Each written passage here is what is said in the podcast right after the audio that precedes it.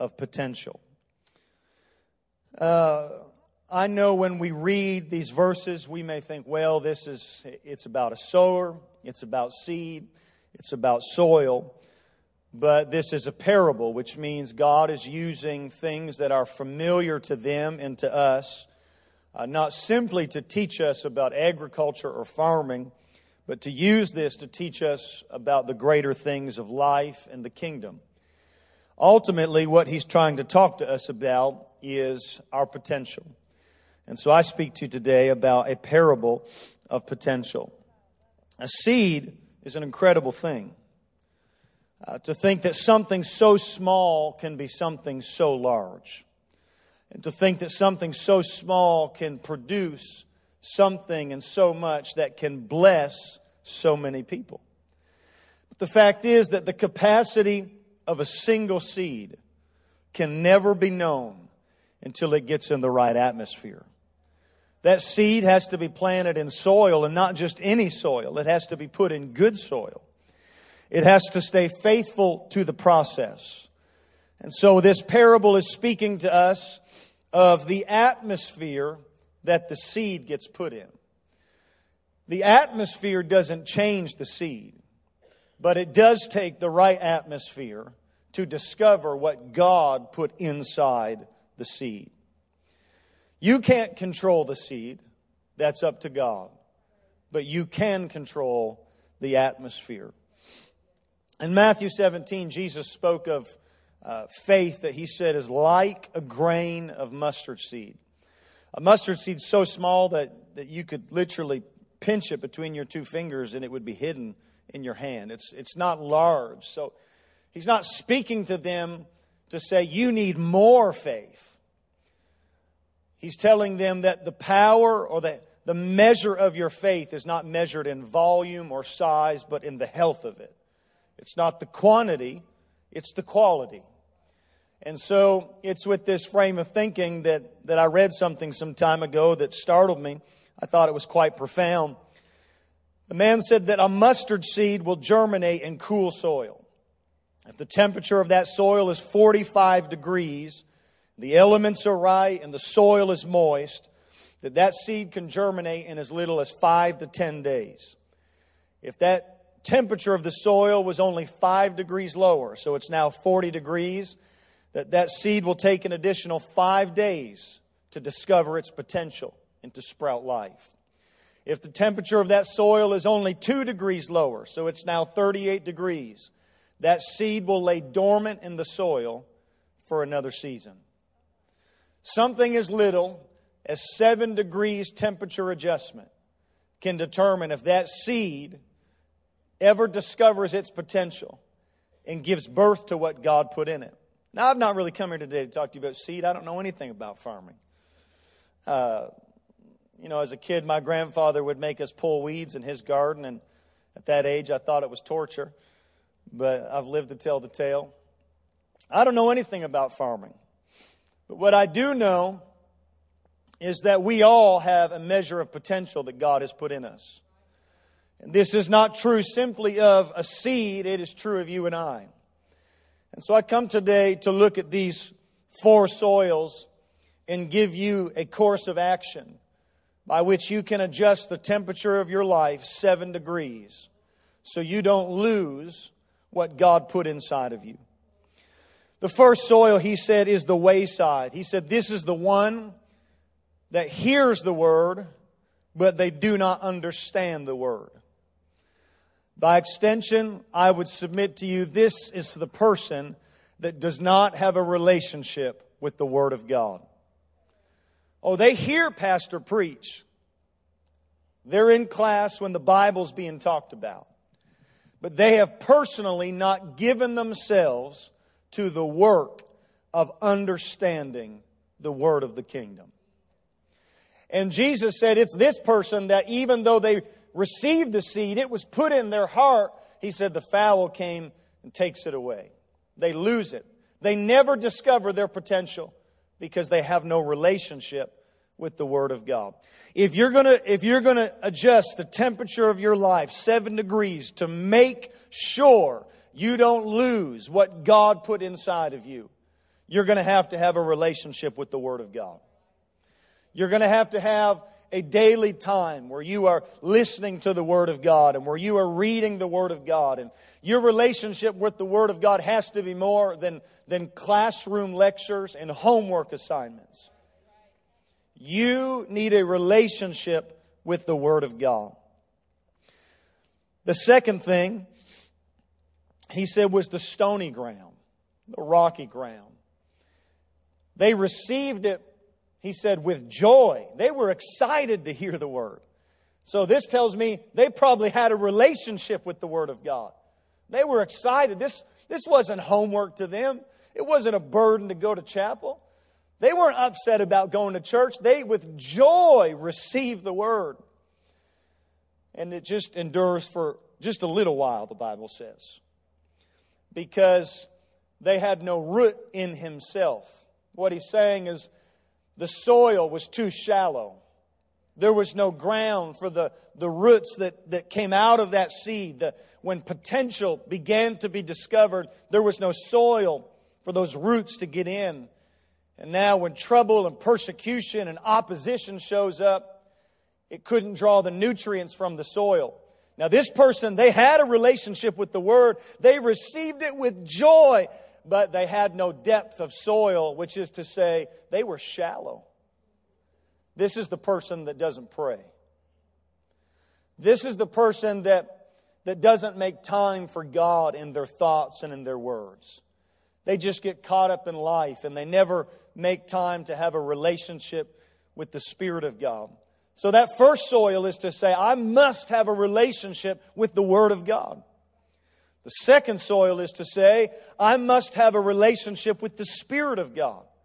The first soil is to say, I must spend time in my Bible. I must read my Bible. I must study my Bible. I have to understand the word of the kingdom. The second soil is to say that I must be a person of prayer. When Jesus is teaching his disciples in Matthew chapter 6, he says this When you pray, which is so profound to me, because he didn't talk to them about why they should pray. He just said, when you pray. Because there are assumed behaviors of people that follow Jesus. He said, when you pray, when you fast, and when you give. This is to say that if we don't pray, we're not followers of Jesus. We can have the logo on our shirt we can call New Life home. But if we don't pray, we're not followers of Jesus. Now, I'm not, I'm not so naive, and I wouldn't put the burden of expectation on, on some of you at your age and season of life that I would put on me or adults in this room or leaders of this church. But I've been around long enough to know that, that many people don't know how to pray. They don't know where to start. They can sing songs and they can worship. But the parable of potential is teaching us that unless we pray, we'll lose the seed that God put in there. So let me, let me offer something to you that I think all of us can do that's really easy. That you can start, but just, just if you did this every day, one minute per section, that would give you six or seven minutes of prayer. And then you could build it and start to do two minutes and then three minutes. But go to the Lord's Prayer. And you break that down into sections. And just, just set a goal, create a habit, a discipline, and say, okay, I'm going to I'm going to break the Lord's Prayer down into, into sections, and I'm going to talk to God for one minute about each, each section of this prayer. Our Father which art in heaven, hallowed be thy name. You're just going to, for the next 60 seconds, whether you're going to lay on your bed, sit in a chair, walk back and forth in your bedroom for 60 seconds, you're going to talk to God about how awesome He is. God, you're so awesome. God, you're so good. Lord, I thank you for filling me with the Holy Ghost. And thank you for bringing my family to new life. And thank you for making a way that I can be part of Life Academy. And thank you for feeling your spirit as we felt it here this morning. When you just start talking to God about how good He is and all the things He's done for you, 60 seconds goes by real quick. And you can, you, you, you can work your way through the Lord's Prayer. There's, there's, there's all the things you can ask for God's direction, God's provision, God's forgiveness. And if you just set the goal to, to, to take every section of the Lord's Prayer, 60 seconds, we're talking six or seven minutes a day. But it's sad how many of us never talk to God. And as much as we talk about Him, that's not the same as talking to Him. The person who never discovered their potential because the soil was rocky was the person that didn't pray. And I'm burdened because there's people that love God. I think they believe the word. They want to do what's right, but they just don't pray. And if we don't pray, we'll never discover our potential. The third soil, he said, was that thorny ground. They heard the word, but the care of this world and the deceitfulness of riches, he said, choke the word and he becomes unfruitful. This is to say that this person just loves the world. They will never discover their potential because they have given themselves to the cares of this world. They have been deceived by the deceitfulness of riches. They think that, that their life and the success of their future is in the abundance or maybe the lack of their material possessions, that their value is what they have or what they don't have. And that is a lie. Some of the most fulfilled people I have ever met in my life were kids in the villages of remote Africa who were using an empty gallon milk jug to play soccer in a field, who have no concept uh, uh, of materialism like we do. They're not asking for more and more, or they're not caught up in the pursuit of stuff and money there is a contentment. And I would challenge us today that so much of our ideologies, so much of the, the concepts that we are being conditioned by in the world today, though they seem harmless, they are not harmless. You say, well, well, preacher, you're just old. Yeah, I know. I'm 35 now and I'm bald, but let me tell you something. We talk about lust as if lust is limited to something moral. It's not. Lust is simply unrestrained want. And so, lust is not to be limited to the concept of morality or immorality. It's just the drive of your human nature to want, want, want. Well, do you know why people want, want, want, want? Because they have not found the one who brings contentment to their soul. It's the ideas of the world. And he's telling us in this parable of potential, God can put seed in you. He can put potential in you. He can put promise and calling in you. But if you love the world, you will never discover it. The Bible tells us that we are to be holy like he is holy. The word holy simply means to be set apart. But we're not, I'm not talking about, we're not just, we're not just different from the world for the sake of being different from the world. It means to be set apart and set unto. So if you decide that you're going to live different than the world, but you're not going to be set apart unto God, you're not holy. Holy is saying, I'm going to be different than the world, but it's because I'm close to Jesus. I live different than the world because I have a relationship with Jesus. I'm holy, I'm set apart from the world because I have a relationship with the Word of God in a relationship with the Spirit of God because I read my Bible, I pray, I live by a different set of values. I learned very early in my relationship with the Lord that I had to stop seeking the affirmation and validation of people who knew nothing about the kingdom. But the longer I have lived for the Lord, and even in the work of ministry, I have found many who, even in the busyness of the church and in the work of the ministry, have concepts, ways of living that are built by the world. Well, why would you sell everything and move around the world? Why would you go there? Why would you do this? Well, Jesus told me to.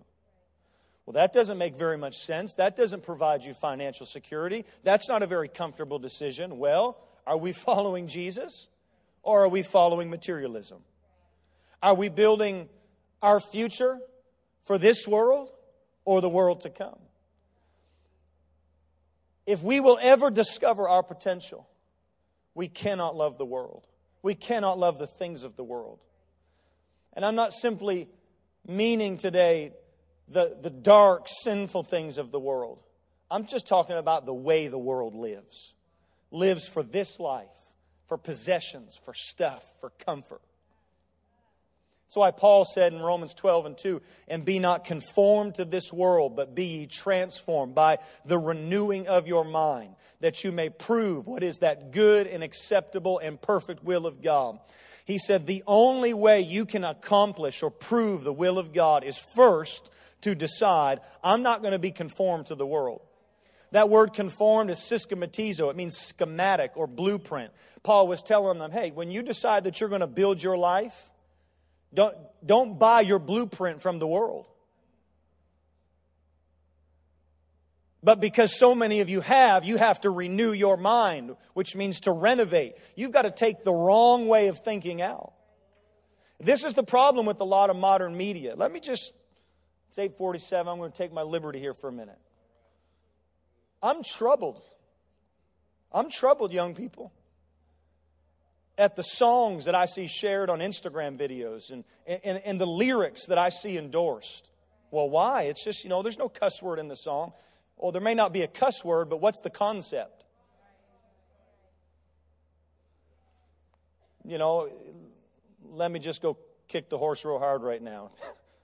Sister Tammy can, I'm submitted. She can rebuke me, but uh, yeah, okay. Yeah, all right, Miley, you go buy yourself flowers. Well, that's, that's, that's not bad. Well, what do you mean it's not bad? What's the concept behind the song? The concept is this individualistic, unsubmissive, feministic thought who has been hurt by several immoral relationships. And now there's this self righteous. I'm just, I'm going to do my, I, I don't, who cares what the Bible teaches about marriage? Who cares what the Bible, this is what I'm talking about. The concepts of the world being propagated through the avenue of modern media. And we just, we just tolerate it. Well, it's not, it's not that bad. Yeah, you think it's not that bad. But he talked to us about agriculture because he was telling us how things grow. It always comes in seed form. Whether it comes from the world or it comes from God, it comes in seed form. And you may dismiss it because it comes in seed form, but it won't stay a seed.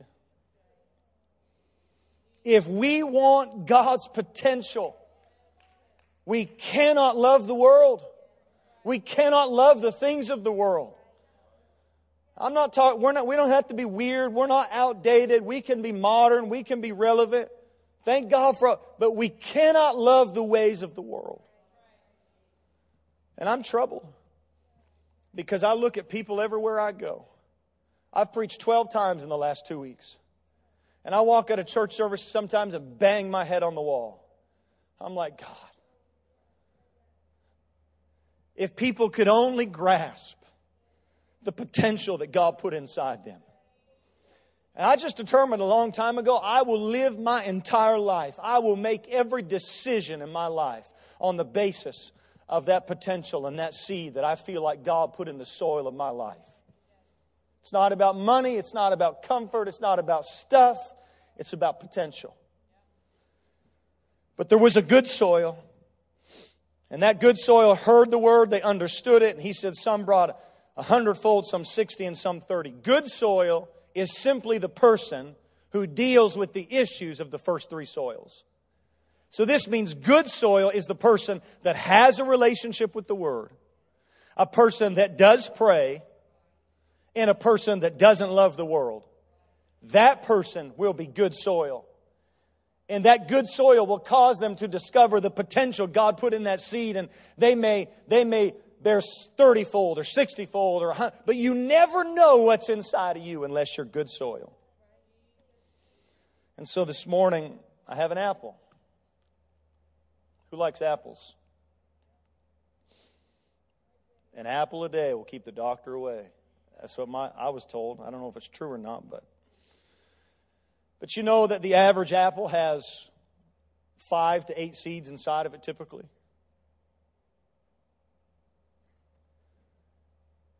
And if that seed stays faithful to the process and is put in the right environment, in the right atmosphere, in five years' time, it'll start being a fruit bearing tree. And that the average apple tree can yield up to 300 apples per growing season. And every one of those 300 apples could have five more seeds in it. That means that per growing season, that one tree will, will produce 1,500 or more more seeds, which in turn could be 450,000 apples or another 2.25 million seeds. Oh, but, but, Brother Dan, that's just an apple. Oh, that's what it looks like right now.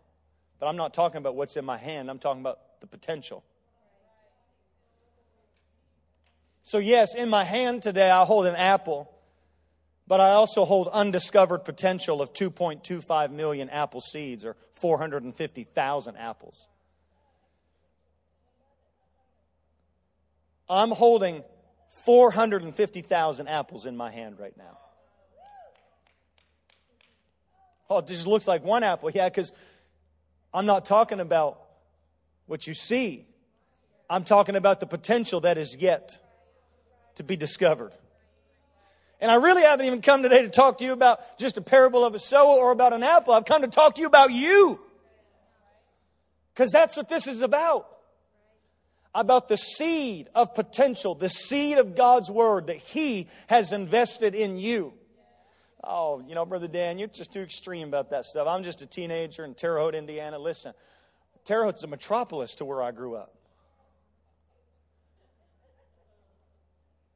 If you would have told me at 17 or 18 years old that as a 35 year old man, I'd have been in 25 different countries and in April, I'm going back to the Middle East. And in, and in, in August, I'll be privileged to, to be in Rome and preach the national conference for the United Pentecostal Church of Italy. And listen, I don't, I'm not so naive. I don't deserve this. I did nothing to earn this. But what I did, I had an encounter with God where I discovered God made an investment in my life and that if I would ever discover the potential, I had to give myself to the process and cultivate the right kind of atmosphere.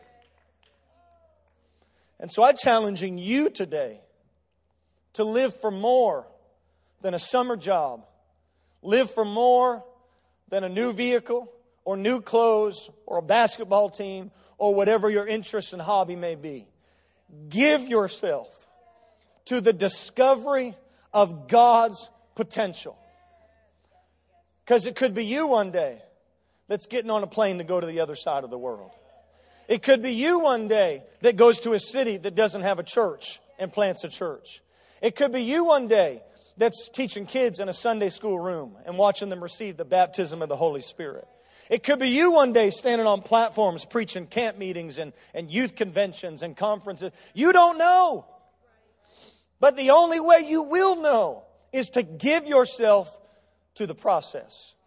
It is a parable of potential.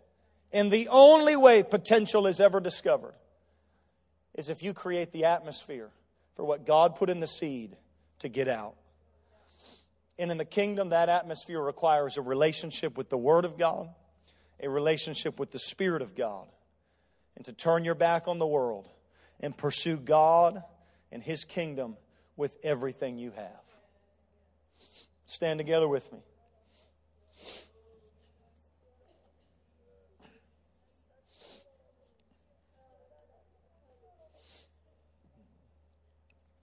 It looks like one apple right now.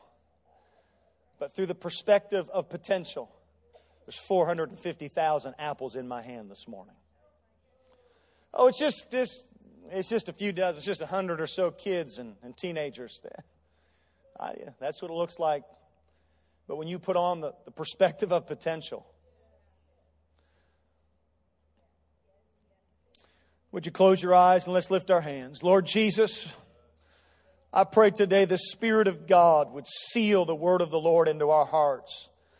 I pray, Lord, that there would be a conviction and a challenge and also an encouragement by the word of the Lord to give ourselves to the word of God, to give ourselves to prayer to turn our back on the world and pursue you with all that we have. Lord, there is so much potential in this room today. There is so much potential in these kids and these teenagers. And I want to see the potential be discovered. I want to see the investment of your potential in their lives to be fulfilled, acknowledged, and I don't want to see the purpose of God incomplete. And I don't want to see the will of God never accomplished. And I'm asking you today, stir the hearts of these people today, God. Stir the thoughts of their mind towards you. I pray, Lord, that you would give us keen sensitivity to the voice of the Spirit that you would give us a sensitivity to those gentle impressions when you are speaking to us and you are drawing us closer. And when we feel it, God, I pray that you would give us courage to forsake all that we must forsake and pursue you with passion and consecration. In the name of Jesus. That's it. Would you just lift your voice? We're almost done, but just for a minute. Let's practice that right now. Practice cultivating that prayer. I know it's a little bit awkward to hear yourself talk. It's a little bit awkward to let, let other people hear you talk, but you got to press past that. You got to give yourself to prayer so you can discover your potential. In the name of Jesus, Lord, I believe that there's apostles and prophets. God, I believe that there's evangelists and pastors and teachers in this room. There's going to be prayer warriors and Sunday school teachers in the name of Jesus. Lord, there's people of great influence in the kingdom of God here today. I don't see teenagers, Lord. I don't just see children because I'm looking for potential. I see greatness in this room. I see power and gifts in this room. And I pray, Lord, that you would help us see ourselves as you see us, to reject the lies of mediocrity and the lies of insecurity. We are not what the world says. We are what you say. I pray today, God, that you would help us be faithful to the process so we might discover our potential. In Jesus' name I pray. And everybody said, Amen.